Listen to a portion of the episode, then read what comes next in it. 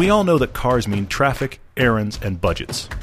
But they should also represent freedom and fun. Join us as we work to find everyone a car they'll love. I'm Paul. I'm Todd, and this is the Everyday Driver Car Debate. We just finished shooting, and the deluge followed. we, we, we actually we actually waited out a storm today so that we could finish up the last day of shooting of season five, Yeah, and pretty, then mu- pretty much of a as soon as we finished, it was deluging again. Yeah, So very cool milestone. Glad to have had the break. We've But- done the overlap with season six. Yes, just starting things that weirder, and then yeah. finishing up season five. But we had to squeeze this in, as you probably saw on the Instagram. Mm-hmm. It was the new Z4 against the 718 Boxster, and its specific target. Yes. yeah, it really is. And uh, so we jumped into those cars and had a great time, and kind of worked around the weather and Well, shot at golden hour. It's You really can't cool. shoot convertibles in the rain. It's tough. You got to shoot it with the top down. It's tough for sure. Yeah. So yeah, so we did that. We actually have it looks like summertime, which because it is summertime in spite of the crazy rain. And then uh, you know we kind of ran through parking lots after dinner, chasing, uh, running away from lightning.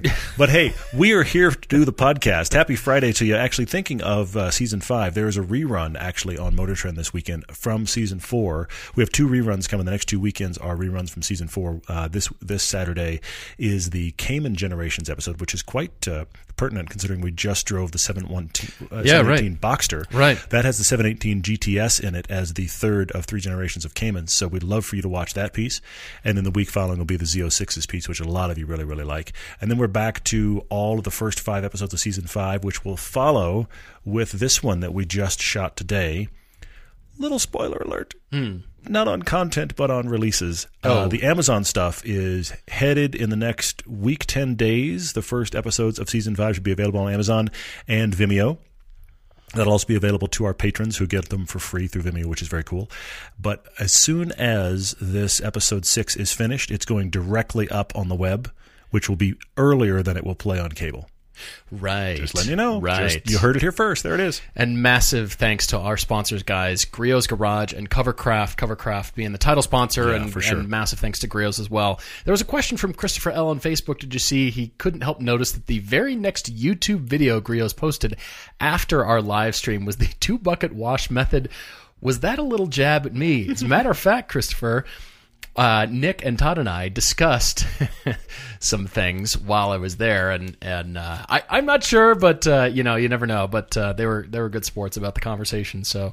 Who knows? Who knows? But yeah, check those guys out. And for both companies, you can use the code every day when you Yep. order, and it Yep. actually does work. You get ten percent off your order from either company. off, yeah, which has been helpful is to a lot brilliant. And thank you for Brilliant. letting us know and letting them know when you get product, and especially when you like it. Yes. That's really cool because honestly, they are paying attention and listening, and they have commented to us about you guys responding, and I think that's great. So it definitely Well, matters. yeah. So thank you. Well, that's been something we've been asking both companies. You know, Yeah. hey, what's your response been from the yeah. audience? What have you guys been seeing? And so their response is positive. So please keep letting them know. Yeah, for It sure, for really sure. helps. You know, visibility, optics, all those. You know, All name a corporate buzzword. Nice, nice corporate words. You Uh, know while we're mean? talking corporate words, actually, Yes. you know what? Rate and review. That's not really a corporate thing, but rate and review this podcast if you would, if you haven't yet. A few of you have actually written in in the last week or so and said that you've just found us. So hi to all of you that just found us. We're really glad to have you with us, and some of you actually going back and doing back episodes, which we appreciate as well. There are a lot at this point. We're 420 something in, so believe it? there's a lot. But thank you for joining us. And if you haven't rated and reviewed the podcast, or you haven't told a friend about it that is a car person or a podcast person, that we've heard both those stories. We've heard mm-hmm, people that mm-hmm. pass it on to friends who kind of like cars. We've also heard people who just like. I pass it on to people just like podcasts. So either either camp you're in, we welcome you, but there will be a lot of car discussion, just so you know.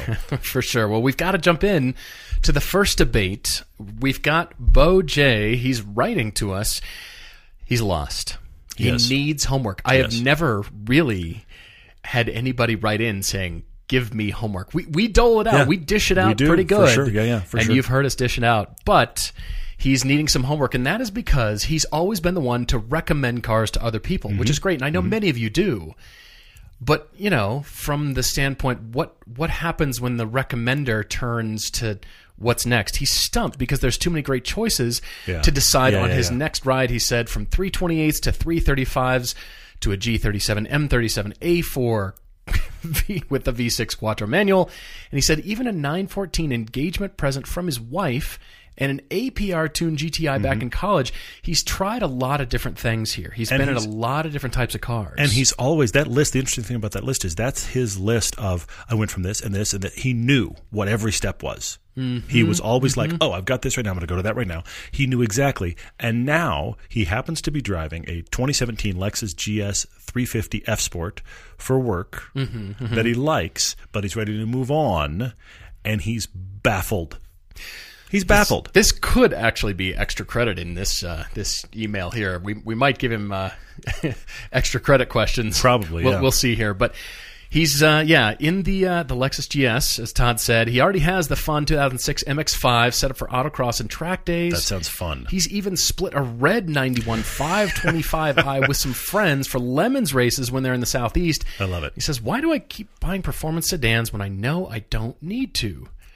But we all know that answer. It's the disease. It's the car disease, and it strikes hard and it doesn't let go. Yeah, that's I, I love that though. So he's looking around a little bit, and he's looked at everything. You have to hear the the range of stuff he's intrigued by because the common thread here is there is no common thread. The uh, the Turbo Accord is intriguing with the manual. and It is kind of intriguing.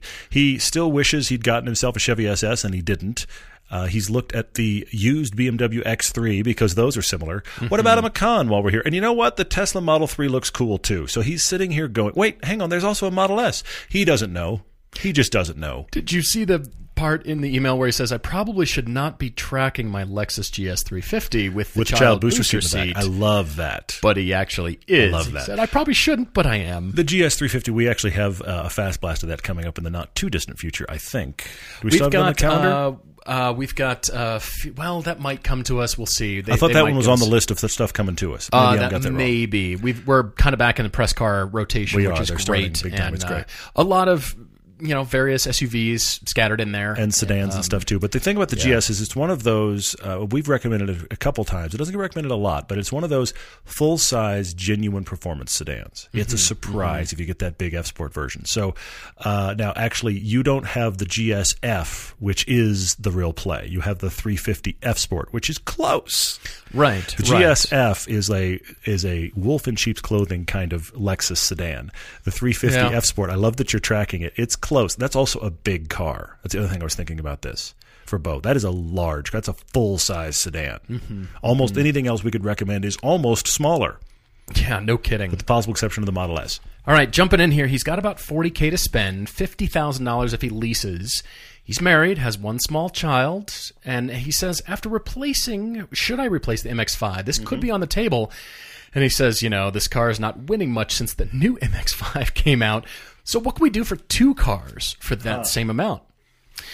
All right. That gets harder, but yes, We've got to instead of immediately jumping into the car list, Mm-hmm. Bo, I want you to decide. I, I think I know your needs here. I think I understand those fairly well. We know your budget, yeah, yeah. but for that budget, because you've driven so many cars and owned a variety of cars, Yeah. I think the the start to your homework is to list the extremes. Hmm. What's the most extreme you can go for? We'll say fifty. All right, Okay, we'll put it okay. all the way up at fifty Sure, sure. because yeah, you're going to start, you know, maybe spending a little bit of money on turos and rentals and you know trying to go drive some stuff. But let's go to the extreme as far as a hardcore enthusiast car. What is that most extreme car to you that you you think? I could never own that. That's hmm. the hmm. GT350R is just insane. I could never Sure, make that sure, work in sure. my life or or something Yeah, like yeah, that. yeah, yeah. So list two or three out here at the very edge of the water, you know. Mm-hmm, Yeah, I way- like that. Way like out that. there. A reference point. I see it. Yeah. Exactly. And then, you know, pick the ones that interest you. Mm-hmm. You know, maybe there's, you know, you come up with something so extreme that you go, whoa, from an insurance standpoint, I like it. could I never like it. own a Jaguar F Type. I just couldn't make that work. Maybe you go drive some, something else. So you list two or three way out here at the extreme. And then, sort of down here, you can list how far, how low am I willing to go when I, hmm. you know, from a performance and yeah, stats. yeah. Now, again, we can't necessarily judge all of our driving based on the stats, Yeah. but it does give us a benchmark. It gives us a place to start. So on the other end, how low do you want to go? You know, what's the horsepower? I don't want anything less than say 250 horsepower.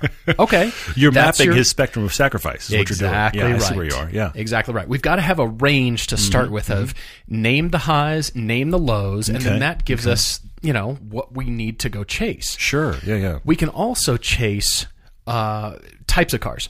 Pickup trucks. All right, those are out. Mm-hmm. Large SUVs. Okay, we know those are out. Let's start whittling away at things we know Mm-hmm. are off the list and get us whittled down.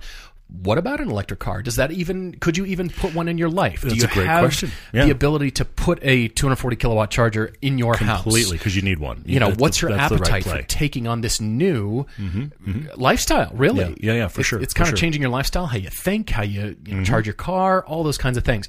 What's your appetite for doing that? Maybe that's in, maybe that's out. Only you can answer that question. Mm-hmm. Yeah, yeah, yeah. But once we've defined those, it's sort of like you know a, a four square grid here. You know, see from where you're going, Low to high, and then types of cars. Sure. And then we'll throw in, you know, wild cards, things that were never expected because, you know, the GLA 45 AMG exists. Hmm. It does, Is it yes. a is it a hatch? Is it an SUV? Is it a sports car? Is it a performance car? There's a It won't fit in a category. Where where do I put this? There are many things that might be the extra add-ons. Yeah, yeah, yeah. Because once you start driving, let's let's go to the hot Mustangs and Jaguars, yeah, yeah. and then let's go over here to the the Hyundai Veloster uh, N. Mm, sure. Yeah, yeah. I mean, that's a lot of performance for the money, Mm-hmm, but maybe that doesn't appeal to you, and you will quickly know. But you'll have a a seat time Yeah. under your belt Yeah, yeah, at that point. sure. You think, No, okay, that's helpful. that feels extreme. I could never commute in that. There's not enough space. Wow, what a car! No, thank you. You know, Enough at for me. least you know. which is good to discover for sure. Yeah. And then we can start willing away. So part of your homework is just this. And once you've established those parameters, then I think we can start slotting in cars. Maybe you do it at every $5,000 level, or maybe you just think in terms of performance. Let's, Mm. you know, once we've established the low and the high, 50K and 30K, and Sure, 30K buys you at least 300 horsepower. Okay, now let's slot these cars in, including electric and including the small Hmm. you have built an entire spreadsheet grid for him to to, to populate. it's I, I think that that will help us target in on you know from a big sedan up in this corner to a small Mm-hmm. yeah, yeah. coupe like an M2 or a 240i. Let's come Okay. down to 240i's. And something like that. Okay, I need to go drive those, Mm-hmm. and then that will inform engine placement, drive wheels, size of car, number of doors, Mm-hmm. and then you know electric, gas, all those kinds of things. Let's Sure, really sure, sure. get some parameters going, and then, like I said, slot in some cars. It's tougher when we sit at the table and troll, bring a trailer, or all of favorite car sites and go, yes. "Oh, I didn't know I wanted one of those." Always Wow. wanted one of those for the last ten seconds. I guess I, I, am a Saab. Yeah. fan. I'm a true dyed in the wool Saab. Wait, no, I'm not. We'd scroll. That Yeah. looked great, but I could never have an old classic in my Mm, life because I don't have upkeep ability or maintenance, or I don't want to throw Sure, parts sure, sure, and money yeah. just to keep it running. So, okay, that's off the table. Anything, you know, 80s and older, off the Yeah. table or whatever. You know what I mean? So we can start finding by year two because you got to introduce tech. Oh, man. you got to introduce all those oh, things. Oh man! So do you? After all of that, have you built this list for him? I have not yet. Oh, Okay. I'm I'm talking it through with him as Okay, yeah, as yeah, he's you know listening, Bo. And so then what you should do is go buy a Honda Civic Type R. Sporty, powerful, aggressive, After all of that, comfortable, yeah, front wheel drive, economical. I, what about it? hoonable, commutable. It's right in the sweet spot. Leaves you some money left over. You might not have to sell the MX-5. I'm mostly joking, but I do want you to I go drive you're, that you're car. only partially joking, but I hear you. I yeah. think you need to drive a variety because I Mm-hmm. do think you need space for family. Yes, clearly that we we at least need a back seat. I have a couple kind of wild cards that get a little further away from that, but I, I started with a lot of sedans Did you? and some stuff for, for Bo to drive for sure that I think he needs to drive to to understand is this me or not. And if the advice I'm giving you is is causing you a headache, throw it out the window. But I, I want to at least get you thinking. If you don't put it down on paper, that's fine. But at, at least imagine that in your head. Mm-hmm. Yeah, yeah, yeah. What's my upper end? Okay, I've got that upper end, and I don't want to go further than that. Sure. 600 horsepower is my limit, or whatever. You know, Sure. you've got to cap it somewhere. But start to think in those terms. Whether or not you put it down and really flesh it out is irrelevant. Okay. Just start to think in. Okay, my upper limit and the the craziest car I can get for 50k is what? Mm-hmm. And then drop back from there.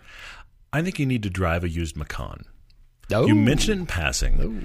I, I, I'm not sure this is you. I, I, really don't know that this is what you want, but I don't get the impression from your email that you've driven one yet.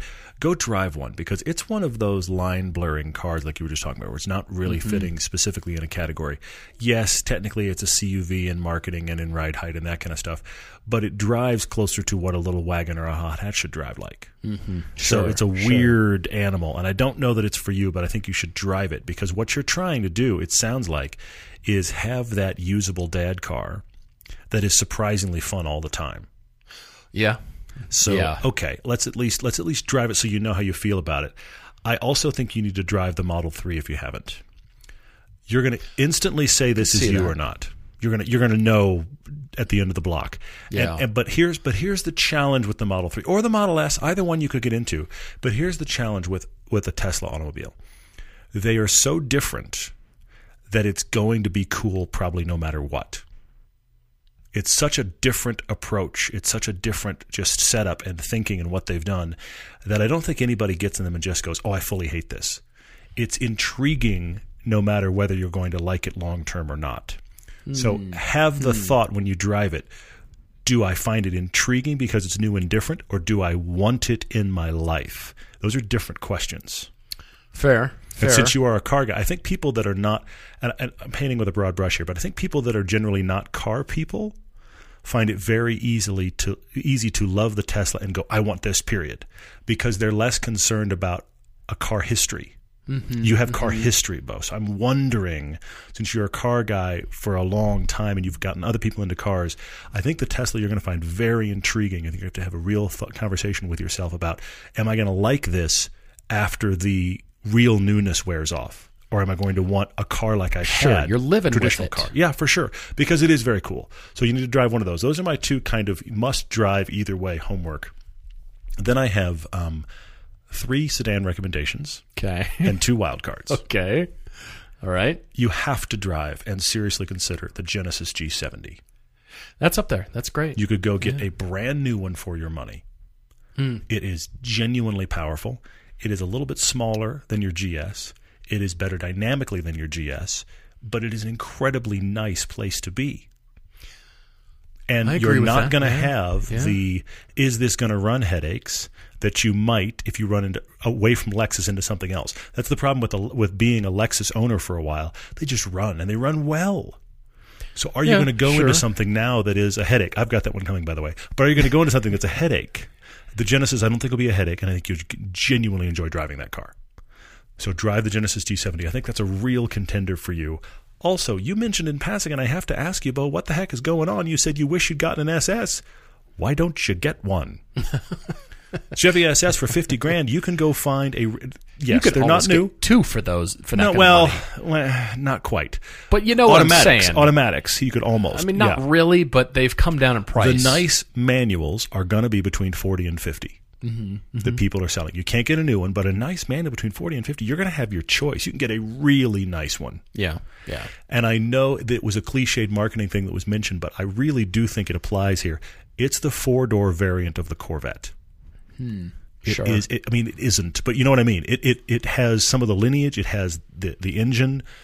Really consider an SS. If you you already wanted one, why not go get one? Sure. I'm genuinely asking. Sure. And then. I have to say it, um, because your budget could do it. Used Alfa Romeo Giulia Quadrifoglio, Really? the big boy. Really? Let's just go right You're for the jugular. There. However, Wow. however, I know there are many of you screaming right now because the man stepping out of a Lexus GS into a Alfa Romeo Quadrifoglio. These are the. This is the. If I was making a spectrum of sacrifice of reliability of big sedans, those are the bookends. Mm-hmm. So at least get yourself a, a an extended warranty, or better idea. Take your fifty grand into an Alfa dealer who probably isn't moving their Quadrifoglios that much right now, and lease one. You could actually lease. I, I'd.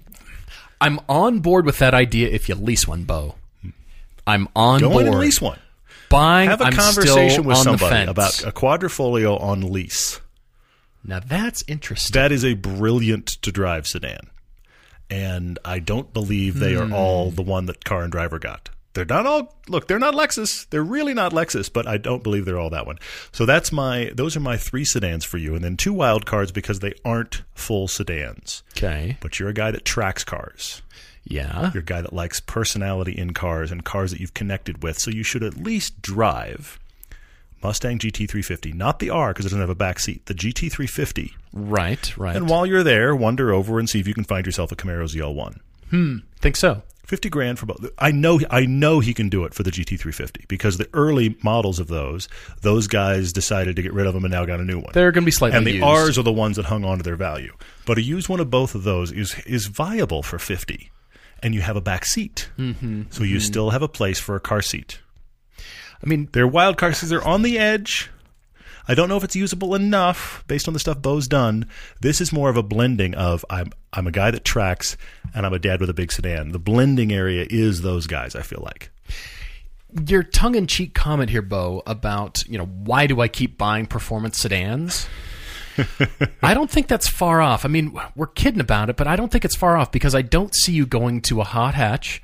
I don't see I- a I it's wagon in here. I don't see a large SUV. I think we can rule those out right away. I, I do see a lower to the ground, lower center of gravity. It's got to have four doors, and and I that's your that's needs. most likely. I agree with that. It seems that seems like who he is. I agree. I mean, you've had some great suggestions. You know, we could run to very, uh, I guess, typicals, but I sense you want to own something that is a bit of a conversation starter. I think so too. Yeah. A bit of a, wow, well, that's a unique, discerning, curated mm-hmm. choice. Mm-hmm. Why did you decide on that? Yep. Well, the guys at Everyday Driver told me to go get that. like the Volvo S60, that new mm. sedan is absolutely gorgeous. Sure, The tech sure, in that sure. car is astounding. We've we're really liking what Volvo is doing. yeah. Yeah. It's you know, it kind of depends on how you drive. I know you're Yeah, a track driver, but enough. Yeah. but it you know with the with the engine, you know, you've got Mm, yeah. uh, a choice of both turbocharging and supercharging. Because at Volvo we make one engine, and then we ask you which kind of uh, extra air you'd like pushed into it. Exactly. So I, I'm wondering, all of these choices will reveal themselves because of how you drive on the street, Mm-hmm, and then that'll I think help inform you. But honestly, I don't see you going away from a smaller, lower sedan. It seems like that's who he is as a big sedan driver. So Yeah. again, Genesis G70 SS or an Alfa Giulia, those are conversation starters across I- the board. Actually, the SS, lease. the SS is the least conversation starter because people are going to think you bought a Malibu. But otherwise, you're doing pretty well for yourself there. Bo, thanks for writing. I really hope that helps. And yeah, keep in touch. Really, uh, just curious let about know. how you approach this and what you go drive and what it does to inform your decision making. We're, we're always curious because we do publish car conclusions and we're starting to do that a little bit more frequently. So if you have had a car conclusion and you've been you've had an epiphany and you've arrived at something love that, even yeah. Mm-hmm. without having the debate done by Todd and I, love to hear from you. Write to us everydaydrivertv at gmail.com and you can that's the same place you can write to us your debate. Mm-hmm. And what I love is, you know, now we've gotten owners who we've debated for or even not, and they're now selling that car, moving on to something next. We've been doing this long enough now that we've actually got generational rotation happening. yeah, You're right. That's it's a good point. amazing. So the point, same yeah. place to write your car conclusions. We love publishing those, and and please be sure to include the episode number if it was featured in an Yes, episode, ideally. and what we uh, chose for you, what we kind of suggested, because you can either say I got it and you were right, or you guys didn't know anything and I got something totally different. It spoke to me, and Or I doubled my budget. Look at what I did. Yeah. That's happened a lot too, which is great. And uh, and of course, if you didn't, just kind of your your through line of uh, how you arrived at the choice. You're thinking about it. Love to hear from you because I know there's a lot of people out there that are interested, Mm-hmm. Almost more in how you arrived at the decision making rather than the car itself. It's a fascinating kind of through line, a little follow Mm-hmm. the pathway. Both us and all of you listening seem to really enjoy that. So it's very cool. yeah, for sure. So write to us. Love to hear from you guys. Really appreciate it. We're all looking for great driving roads, and we've even tried to share and list some of them along the way. But now there's an app that can help anyone worldwide mark, share, and find the best roads everywhere. Driveline is the world's first social driving app. It allows you to easily record and classify your favorite road, and you can mark great pit stops, record and attach video, and you can create pins with photos to share. It's the first sharing and social driving app. You can follow people that drive interesting roads, see what they're driving. You can search an area you've never driven before. And if you find a route you like, you just hit drive it and get guided to the beginning of your new favorite road. You can even earn points and patches for your activities on the app, which build towards actual car giveaways. As the community grows, Driveline will be giving away cars to members, and your posting and drives earn you points to win. We've never seen anything like this, and we love the combination of community and great drives. You can get in early right now and shape the app and the community. So download Driveline to your phone today. Start sharing your favorite roads, meeting other drivers, and finding a new route for your next adventure. We all have a lot of to do lists, and some of them get quite long. You know, drop off the dry cleaning, pick up some milk. Here's an idea, though. Let's add save hundreds of dollars on car insurance to that list. And the good thing is, you don't have to drop off or pick up anything. All you have to do is go to geico.com, and in 15 minutes, you could save, you've heard it before, 15% or more on your car insurance. Extra money in your pocket? This just may be the most rewarding to do thing on your list today.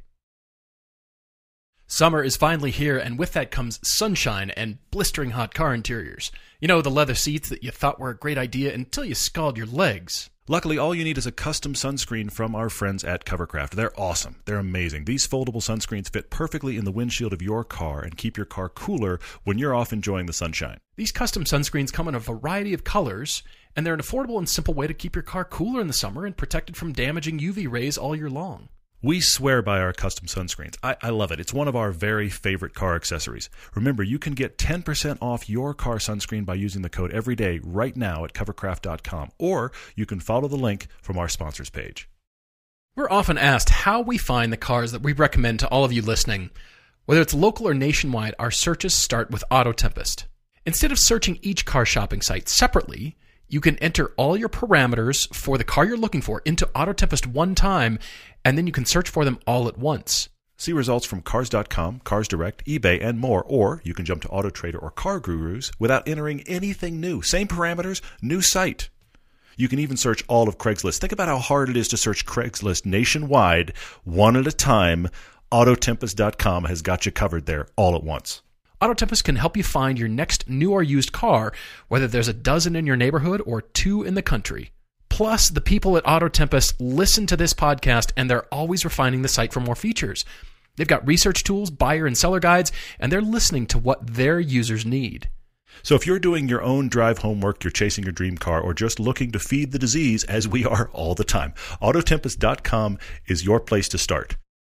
Alex R. is 25 years old. He just got a new job in the California Bay Area, and he's looking to upgrade his 08 Honda Civic into something a bit more fun and sporty and comfortable. Mm-hmm. All those things wrapped up in one. Yeah. He spends about an hour commuting round trip. He says not quite bumper to bumper, but not really great either. So he's mm-hmm. looking for something that will balance the fun on the weekends and still be drivable day to day, the commute thing. Yeah, and I notice here that he has, well, let's be honest, that list is fun, sporty, and comfortable. That's the that's, one that relates directly to issue I am commuting in the Bay Area, mm-hmm. and we've done that commute, driving cars in that area, and we we've been like on the outskirts of the madness. Mm-hmm. And you're right, mm-hmm. there's very little stop and go, but there's there's there's very little flow either.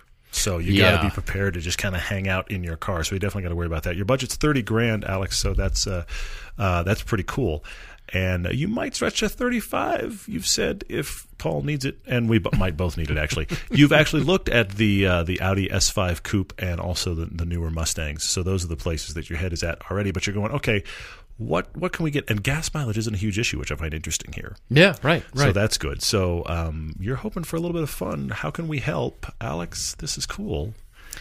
Interesting. I, I, want to run right to small, tiny little sports cars, but you have to commute in it. I keep coming back. To It's got to be comfortable. The yeah. seats have to be good, mm-hmm, and it mm-hmm. can't just drone on the highway and nope. just come to life nope, when nope. you hit the canyon roads either. So my my initial thought here is, all right, I'm sure your Honda Civic has been good, yeah, and you've got the new job, so you need the full new car, you mm-hmm. t- new to you, yeah. So I'm thinking about insurance requirements, of course. That's got to factor in. You can't go something too crazy, but I am thinking as small a sedan as we can go, hmm, to be okay. honest. All right, all right. My headspace is initially Audi S3. But you didn't specify here, Alex, whether it needs to be manual or needs to be automatic or true, yeah. What you're looking for, maybe either is fine. You mentioned the Audi S5, but I'm also I'm thinking about going even smaller because that okay. S3 is built on that same Golf R platform. It, it shares is, yeah. a lot of those components. Yeah, yeah. You could go Golf R if you want That's you on know, my list. Golf R is definitely something on my list. drive, hot, and drive, it's- and you could do the DSG, and then you have You all the could, commutability, and then fun when you have the opportunity, and it'll carry more than you ever thought. And that the Golf R really could get this done. But keep going. Well, it's it's the comfort level of that car because Agreed, we're compared agreed, to yeah. you know so many cars from Evos to STIs, the mm-hmm. Focus RS. yeah, You know, you've been in the Honda Civic. We want you something you know fresh. He he wants a level above fresh that. start. He wants a level above that too. Yeah. It's always been you know we run to even Volkswagen and Audi product feel really great. They're Their low end stuff feels really great. That's the really thing they do very very surprising. well. Yeah. I mean, you could argue the same for BMWs, and uh, you know, from a driving standpoint, those are great. Yeah. However, I keep coming back to the S3. I keep thinking something, you know, fairly compact. It's got four doors. It's got space for you Mm-hmm. and your friends. Y- You know, it'll be a decent road trip car. It's not huge, Yeah, for sure. but I'm just thinking it's an interesting car. It's an interesting place because, you know, new is that Mercedes A220. Yeah, I see That's that. That see that. size Yeah. is Yeah, yeah. kind of what's new, but those are really expensive, Yeah, and I want out you to have the something more powerful than a Mazda three. okay. I see. I see where you are. I, we could go yeah. Mazda three, Yeah. but I want more power for you. Okay. Okay. But then there's the balance of the insurance requirement because Sure. You know only your insurance agent can tell you, yeah, and you're yeah, going to have I to figure that. out and kind of work that out. So I'm leaning like- in that direction. I like those. I like that. That's good. That's good stuff. Again, uh, the Golf R was on my list. It, I was was thinking about it today because we were in that uh, that Boxster, that seven one eight Boxster, Mm-hmm. and it made me think about Golfs. I know that sounds weird, but here's why. And I mentioned it in our Cayman Generations piece, which is again rerunning tomorrow. So this all connects in my head. the Golf, if you get in a base Golf, something that cost in the twenty thousand dollar range. Volkswagen does an excellent job of the materials you're going to touch and the materials that are at eye level feel pretty high end. They seem to almost be by themselves, the Volkswagen Group, in accomplishing that so consistently. Mm-hmm, it's something that American manufacturers have struggled with a lot, and some Japanese manufacturers as well, because as you bring the price point down, the material quality to the touch and to and to even the way your, it looks to your eyes has to come down for a cost cut- cutting measure. Right. Volkswagen still does that, but they hide all that plastic really low. It's out of eyesight, or it's in places where that's actually a sharp, weird corner of Army Man plastic, but you're never going to touch there unless you're us and you're digging. yeah. So they do a really good job of that. To the, to the so far that in the 718 Cayman hmm. and the 718 Boxster at around 60, 70 grand, a lot of the kind of mid dash materials of those are no different than what's in the Golf.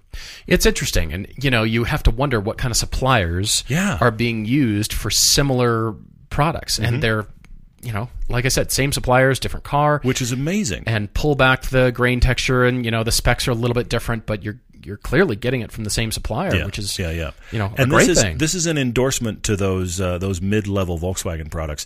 Uh, so I do think the Golf R is a real uh, candidate here.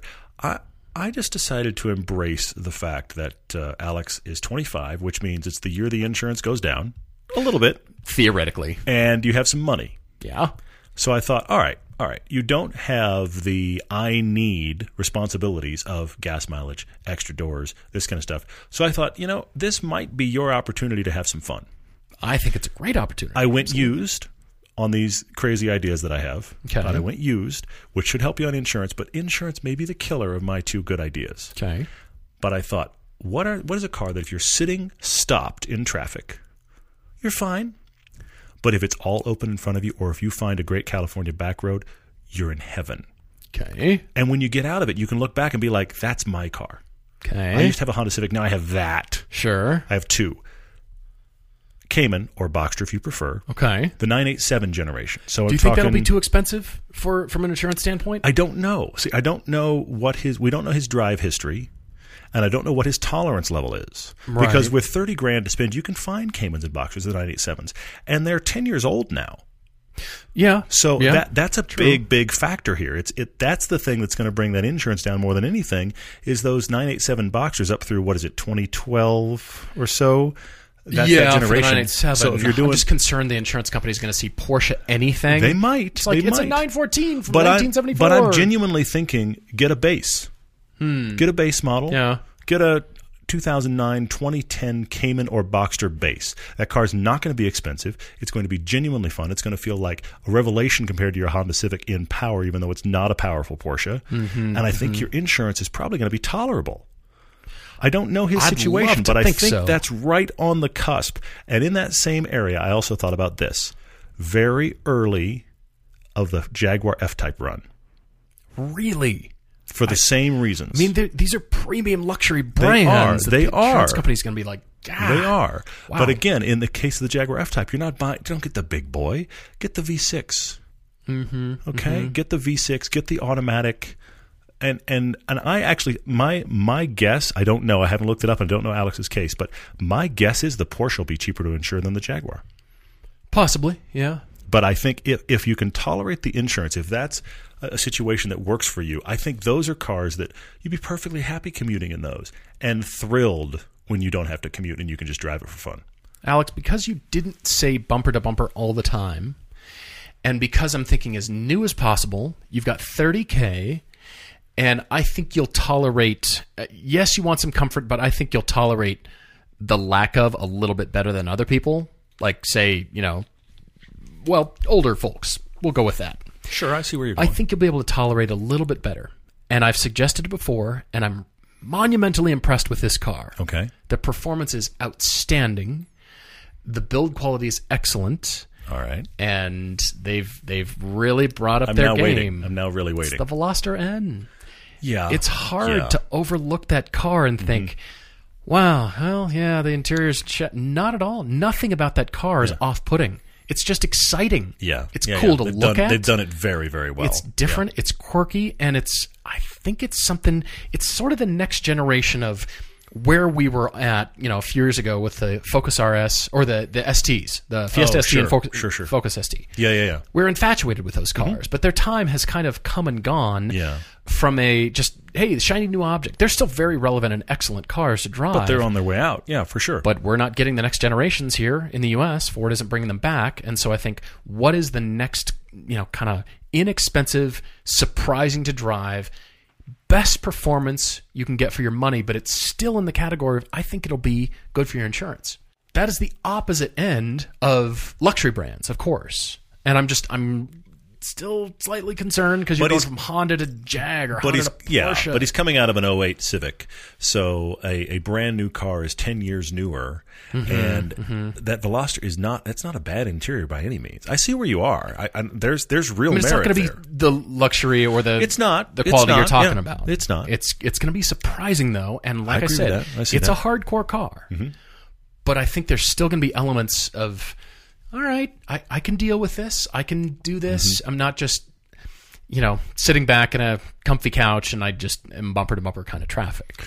True, and I mean, you know, if you're going to go, if you're going to entertain that kind of level of uh, kind of affordable enthusiast performance, you can get brand new versions of the '86 chassis for your money and have money left over. You can, and Now, that car will work because if you're not stopped all the it time, It doesn't have an, an overly nice interior, but it has great seats. Yeah, yeah. And even in six speed automatic, it's actually a really good car to drive. So if you want to go kind of the more affordable level, that is a car. Obviously, it's going to lean more toward, thank God the road opened up, than I'm sitting in stop and go, but it's still not bad. And when you're not living in the mountains like I am, you can get great gas mileage on that car. No, it's not a factor for you, but you can get really good gas mileage. There's people pulling off 30s in that. Well, if you're not, you know, flat to the floor But if everywhere you're in, you go, but if you're in traffic, you're not doing that anyway. Bringing its neck. Yeah, for sure. All right. Well, hopefully this, this helps. Write to us and uh, let us know what you bought. We've got a ton of social media questions here to jump to. And I'm jumping in. I am taking it from Aries D on Facebook. How do I convince my wife that my car, Oh wow, an 06 Honda S2000, is not a death trap? I saw this. This is tough. This is tough. Part of the reason why he bought it was to be a date car, and she's never ridden in it once. He says, for context, he has tried teaching her how to drive manual in his previously modded cars. His logic was, well, if she learns to drive stick with a stage three race clutch, she can drive anything. yes, I, see your logic. However, this this is your wife, and that's probably not going to work. He says, I was severely mistaken. I'm not surprised, honestly. now she's terrified of driving anything sporty. yeah. And it's he says it doesn't help that she's under the notion that all SUVs and trucks are automatically safer, and she's mm-hmm. currently in a second generation Acura RDX. Neither of them have been in any major accidents, but her mind goes straight to worst case scenarios, which is easy to do as human Yeah, beings. for sure, for sure. Yeah. And he says, All right, at the mention of, you know, taking the car out, she fears they'll leave orphans. Wow, this is tough. Is there any way to reset her thinking? And by now, Aries, I'm sure she's listening. Mm-hmm. You're probably sharing this with her. It comes back to what I've talked about before, Hmm. and that is the safest car is the one that can avoid the accident entirely in the first place. The car Yes, that can yes. outbrake, out accelerate, and outmaneuver the thing. Mm-hmm. The two big semi trucks closing in. The one that allows you to make decisions past the point of the split second, oh, I'm screwed. I'm, you know, brace yeah, yourself. Is there a car, and your Honda S2000 is spry enough Mm-hmm. and powerful enough that will allow you that decision making time to lengthen slightly? Mm-hmm. And that is when you, oh my gosh, should I brake? Should I? And now I'm braking. Mm-hmm. And maybe you can avoid it. Sometimes not, not always.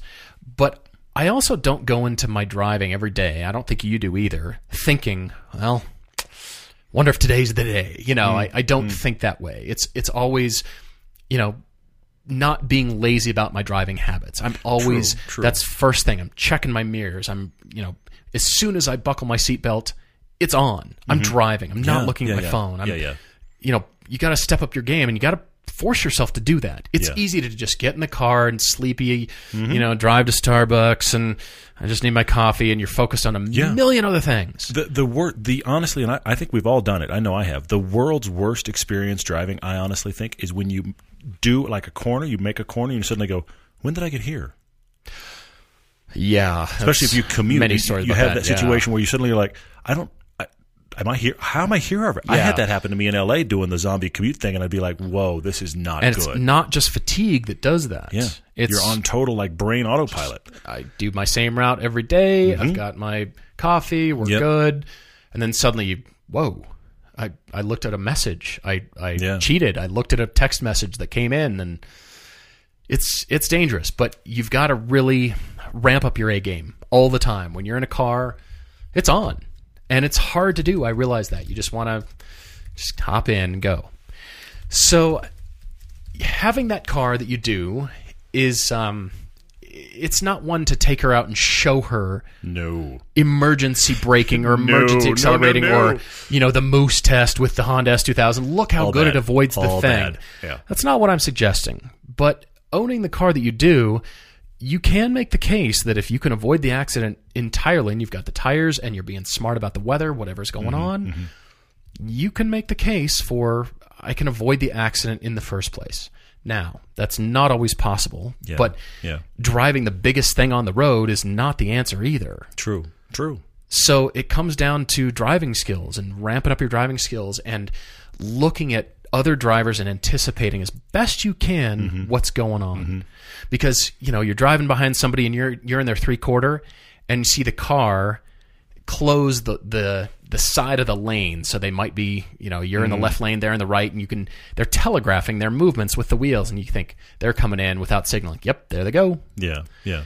you can start to do that. Now i'm not saying you can assume everything. It's it's not like that but it's it's not even defensive driving it's it's you're you're on top of everything Trying and, to stay ahead of it. Sure. you know you're you're looking in, at, at your scenarios constantly it sounds exhausting Yeah.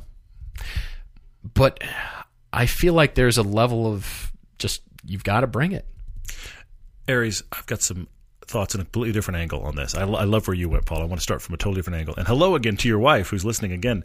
Uh, yeah, she's hoping, she's shaking her head right now at the podcast. I know she is Do you think her hands are on her hips? No, no, no, no. She's just shaking her head and Okay. going, You listen to these guys how often? Anyway, let, let's see if we can land this plane. Aries, I've got some tough love for you, man, honestly. And I want to, I don't want to speak from my own experience. You're going to have to sell that S2000. I, I, you're gonna have to sell that S2000. That is tough There love. not a situation where she comes around on that car. I, I'm sorry to say it. You're gonna have to sell that car. I'm I'm headed somewhere here for a couple of reasons. First off, when I drive the Lotus, my feet are involved in the crumple zone. It's a great point. I am fully aware of this, and some days it bothers me more than others. Sure. And when I drive around Park City, I'm okay. When I go down to Salt Lake and I wind up in a commute situation beside a semi in that car, I am unbelievably hyper aware of the fact that my ankles are up at the crumple zone. Yeah, that's a great point. Yeah. You know, I have a wife, I have a son. This is a tiny little car. Mm-hmm. Generally, it doesn't bother me, but the Lotus is even more extreme than the S2000. But I submit this to you also, Aries. You are closer to the Lotus than you should be for this conversation. Fair enough. That Fair enough. car is a it's S2000, no question, great car. I love the Lotus S2000, great car. I think it's on the same spectrum as the Lotus, but that is a car that feels thin, small, and exposed. It just True, does. true. Now that's one of the reasons that it's fun to drive. But if your wife is feeling that in that car, you will not get around that problem. Okay. What I think you need to do is get your wife into things that are sporty that are not that. First off, no convertibles. No I convertibles. that. Yeah. I think you need to get her in a modern Mustang. Okay. That is a genuine performance car, but that car feels substantial. Okay. Feels genuinely substantial. Well, yeah, just due to size. Yes, and and and the thickness of the doors and the way you sit in the car, it doesn't. Feel, Yeah. It is the opposite of my Lotus in that regard. Sure. It do- you don't feel exposed in a Mustang, even a convertible Mustang. But I'm staying away from convertibles. Drive a Mustang if you can, possibly a Camaro. The problem with the Camaro is visibility is bad, so I think that's going to bother your wife as well. But it has that same feel. It feels very substantial and safe as a result. Mm-hmm, okay. I also think if you can, can you Turo? Could you guys ride around in a 911? Now, maybe you can't afford a 911, but my point about a 911 is that there's nobody on the planet is saying that's not a sports car. But I, I can't believe I'm saying this because you are going to laugh and tease me for years for saying this. But when you close the door of a 911, it feels substantial. Okay, that There it is. feels it's, very it's well recorded. built. It's recorded, everyone. Okay, and it feels solidly built in the way that my Lotus does not. Sure. Sure. So I think you need to find these cars that are genuinely substantial, worthwhile cars that are also nobody's arguing sports cars. Drive around some of those, see if any of those connect with her, because your S2000 is too out on the fringe. I hate to say it, but it's got to go. I think you're right there. That is tough love, isn't it? I I continue to maintain, and this is for me, for you, for everybody listening, is our.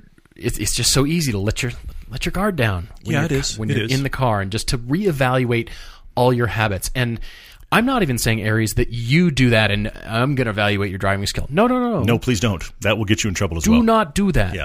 But just encourage her to run through the daily how I drive and what are the little things that nag you that well I know I should do that better. Only you can answer that, but only you can fix that. Mm, fair, And that's fair. up to her to identify and fix them if they exist. Maybe Mm-hmm. they don't. I mean, have you ever met anybody that says, "Yeah, I'm a bad driver"? Who Very among us wants to admit that? Probably nobody listening to this show. I've, I've met some people None that genuinely do. hate driving, but otherwise, we're too yeah. prideful and we're too, you know, I've been doing this for how many years and I got this and all of us do that. I get it. I took a photo tonight of one of the worst park jobs I've seen in a long time, Yes, and we did. actually watched the. I should post them. We actually watched the woman walk out and get out of her, get in her car, and she backed out of the space, like honestly, like the car was made of eggshells.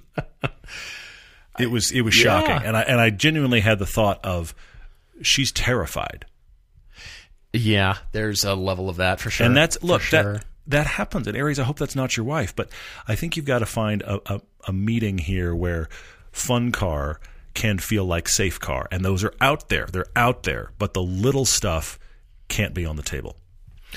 On a different note, there's a Honda S2000 for sale. The owner is Aries D. He can be contacted on Facebook. And Very I'm nice. Sure I like it. Some enthusiast is going to want to take that off your That's hands. That's very good. I like Somebody that. listening. They are great cars. They really are. All right, what have you got? Uh, Gary, the cycling nerd, if you guys were charged with making the Lotus CUV, what size would you go for? What price bracket would you choose? Honestly, Gary, this car needs to be aimed right down the center of the of the Porsche Macan. I was just going to say that. That's It's interesting. That, needs to be its size and its benchmark. If they could do the Macan Yeah. with whatever the Lotus flavor is of an interior, but lo- probably really good seats. Honestly, really good seats that are surprisingly thin that, that provide more rear. Here, here you go, Lotus. good Lotus seats that are surprisingly thin in the backing, which creates more rear leg room because the seats aren't these huge bulky things. offer it in a manual and an automatic. You'll probably sell two manuals, and one of them will be to me. But uh, offer it in a manual and automatic if you can. But but make it the size of the Macan with better steering feel. That would be the Lotus Victory in that space. It's the size of SUV that everybody's buying anyway. The mm-hmm. small five seater that, frankly, a small sedan would have gotten you more room, but where nobody's actually saying that. The small SUV, I think that would be the place to be. Can we have lots of cold, exposed, extruded aluminum and Phillips Probably head not screw I mean, look everywhere? at, look at how the uh, look at how the Evora 400 and now the GT looks. The those actually that's a nice interior. It's we got we got to follow along in that interior style, which is really really nice. I really like what they're doing. I'm just I'm I'm rooting for them big time. Oh yeah, and, and they step need, by look, step. I love their sports cars, obviously, but they need to do they need to follow the Porsche model, and they need to make a CUV so they can get themselves solvent. That'd be novel. Switching gears over to a question from Ryan K. Thanks for writing, man. What's what's our prognosis on Genesis? They seem to have the cars, but no dealership presence. It's almost as if they didn't learn a thing from Lexus launch, what Lexus has done. Hmm. Yeah, that hmm. was definitely their focus. Lexus did that in the very beginning, and they've been all about the dealer experience. That's what they're known for. Yeah, We have family members. We know people that love Lexus more for the dealer experience than for the actual cars. The cars are great, yeah. but they love the dealer experience. That's and- what keeps them coming back is the dealer know, experience. My mother-in-law's in that camp for sure. get it. Yeah. Now, Genesis has just recently carved itself out. Mm-hmm. It took cars off the market for a few years while it retooled, Yeah, yeah, new yeah. designs, new direction. You've noticed probably they're not making two door coupes anymore. It's all high performance sedans, luxury sedans, and they're the alts. So you're absolutely right. They do need a dealership presence, but I think it's going to be a slow build, just like Kia and Hyundai in all of our minds is sort of like, yeah, yeah, I guess we should look at those. It's taken years for them to not be laughing stocks of the car world, Yeah. but now they're world class. They're absolutely competitive, and Genesis is led by brilliant designer. You've heard me say his name, Luc van uh, Donckerwolke. hmm Yeah. And he has come from Bentley, Lamborghini. He designed the Murcielago. He's bringing what I think Genesis needed for this carved out brand. Hmm. But you're right. They need that dealership experience to really compete. But on the other hand, do they? Because hmm.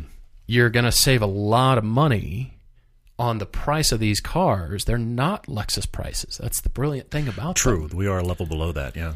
So that's the sweet spot, and they know it. So I think it's going to be. I think it needs to be a balance, and I'm not. I'm not sure they're there yet. I'd love to see, you know, more of a presence, like you're saying. But on the other hand, I don't know that that's that's not really in line with. Hey, we're providing you know great quality, little bit less price. You know, we're not charging you for the marketing or the dealership kind of thing, right? Interesting. Uh, Reno's asked a question that uh, is a talk about a rabbit hole. We we could spend the next hour following this question, but I'm going to try to ask answer this question simply. Reno's asking about JDM imports that meet the 25 year rule. Yeah. How on earth do you find them? He's asking for an Auto Tempest equivalent. I don't really think there is one, even though Auto Tempest would probably source you some. But he said he's finding such a range of information on good cars, bad cars, people that apparently have just paid for Google to talk about them, but don't actually have things. How on earth do you navigate this? And one of you actually posted one of the things I was going to recommend. Uh, but the, ultimately, Reno, what I think you need to do is not chase a car, chase a company that does this Agreed. because they can find you the car you're looking for. I mean, we drove that uh, Skyline GTS owned by a local kid here, and that was a car that he did all the legwork himself and sought it out and that kind of stuff. That's difficult, and you are you're buying from across the world. Okay, Right, so I really think you need to go with a company that does this. One of the ones that was posted was uh, RHD, as in Right Hand Drive Specialties.com. Their website is a uh, JDM black hole that you will thoroughly enjoy, but also our friends up at SoDo Moto yeah, Adam. Talk Yes. to Adam there. up in Seattle. This that is S O D O as in South Downtown. S O D O dash moto dot com. He brings in all kinds of things. Sometimes he sources them through Canada, sometimes he brings them from J- Japan direct. He is a savant about these cars. And he also has been known to seek out cars for clients. Mm-hmm. If you do talk to Adam, let him know that, that uh, we say hello because he's a great guy. And that's why we drove those cool JDM cars that we drove for one of our episodes. That was the, uh, what did we drive? The Oh, the um, The cappuccino, and uh, AZ. the, the AZ1, which I AutoZam. still, I, I think I actually hit my head trying to get it. But anyway, he, he's got all kinds of great stuff. So you need to find, I, I, if it were me, and I'm not really into this, I admit, because I don't fit. But if it were me, I would be getting a person that is my guy to find me the car. Yeah, that's part of the fun actually for the search for you know specialty cars like that. All right, question from Cryptic Cajun: What are the best questions to ask a car guy or a car girl about his or her car? Some questions that people ask him just annoy the you know what out of him. Okay. I think it's the same question that I ask, you know, the art of conversation. When you first meet somebody, you want to stop talking small talk. I can't stand small talk. I I think both you and I get really sick of it really fast. It wears out, yes. So I turn to travel because that's something everybody can relate to, either places you've been, and I always start with, "Hey, so where are you going on vacation this year? What's what's your mm-hmm. travel plans for the next?" You either just got back from a trip, you're dreaming of going to blank place on the planet, or you've got something planned already. That's cool. Yeah. Somebody has travel on their minds for, you know what, I'm going to my mom's house for you know, it's local, it's that. Or you know what? I'm planning a trip to Belize and this is going yeah. on. So now relate it to cars. Hey, so you going on any road trips with that, you know, cool car, Mm, yeah, whatever? yeah, yeah. Hey, are you going to a track? Oh, you don't track. Oh, oh, oh, you do. Or hey, what mods have you done to it? Mm-hmm. And then you're off and running into the conversation and it's gotten there organically. And you're genuinely asking because Mm-hmm. I want to make conversation, just hanging out, talking about cars, but what are you going to go do? Because isn't that the ultimate thing? Let's hope so. About Yeah, all of our so. cars is what do we want to go do with our cars? And I continually love what Richard Griot, the Mm-hmm. owner of Griot's Garage, has told us. He says, everything good in his life has happened in a car. Yeah. It's all got a car connection. It's fascinating. So Yeah, striking totally from yeah. you know when he got married to the birth of his children to you know all the adventures he's had. Mm-hmm. He said everything good in my life has happened involving a car. Yeah. It's I- pretty cool. It's I pretty just cool. I love that. So relate that to your conversation. That will lead you to the mods and the horsepower and the you know whatever else you want to talk about. But what are you doing with your car? Yeah, well, and I think about how this happens. It's a great question. I think what what happens when we actually have these meetups, or we meet you guys, you see us in an airport or whatever, and I always end up asking the question of, "What do you drive?" Yeah. And it's interesting to Yeah. watch people's response because now, granted, you may be standing at a car show and that's obvious, but see where I take this here, because sometimes the response is like somebody looks at their shoes and because they're embarrassed with what they drive. That doesn't matter. It's- it doesn't matter yeah, because irrelevant. The car you drive now has two other questions linked to it. What'd you drive before? Mm-hmm. What would you like to get? Yes. Yes. So I think those are always fascinating car conversations because you can get a sense of is this person moving through something or is this thing that they've had? They've had it for 20 years and you know what? No I've had it for 20 years because my dad gave it to me and it was hit. Who knows? Mm-hmm, but mm-hmm. but also I feel like all of us with the car disease have the car we'd get next. Hmm, yeah. and that's a fun one too because then you can have a conversation about look I may have this car for another 5 years but you know what? I really am hoping I get at some point is a I don't know fill that in. It's a bit provocative. You go up to somebody with a nice car and say, you know, when are you done with that one? What's next for you? And they may say, look, buddy, I either just bought this or Yeah. you know what? You're right. I've actually been thinking about this next thing and you're off and running. Yeah. Would you ever get anything else? Is this it for you? There's great, there's great questions off of that for sure. I love it. All right. What else do you have? Ian Ricks says, Why do companies underrate their horsepower? Because, Ian, nobody's ever sued anybody for giving them too much. That's the short answer. That's if, for if you don't get something that your car promised you, this is this is a place where I'm surprised, honestly, that Tesla has survived as well as it has. Hmm. Because if a car company specifically under promises and over delivers, nobody's angry. But Very if true. the other happens, I mean, California is very friendly to lemon laws. But if the other happens, then you have people suing you or possibly returning the car or possibly talking badly about you and your cars because you claimed X and I didn't get it. Mm-hmm. And horsepower is an easy one to be like, oh, it only has this much. And then when you dyno it and you discover it's got all this extra. Are you mad? No, you're not. I'm suing you. You gave me too much. Then Yeah. quoted. No, never happens. Guys, massive thanks for all your questions. As always, brilliant questions, well thought through. Compliments to all your questions. Really appreciate it. We're going to leave it here for right now, but we're definitely looking forward to next time. Appreciate your support, guys. Cheers, everyone.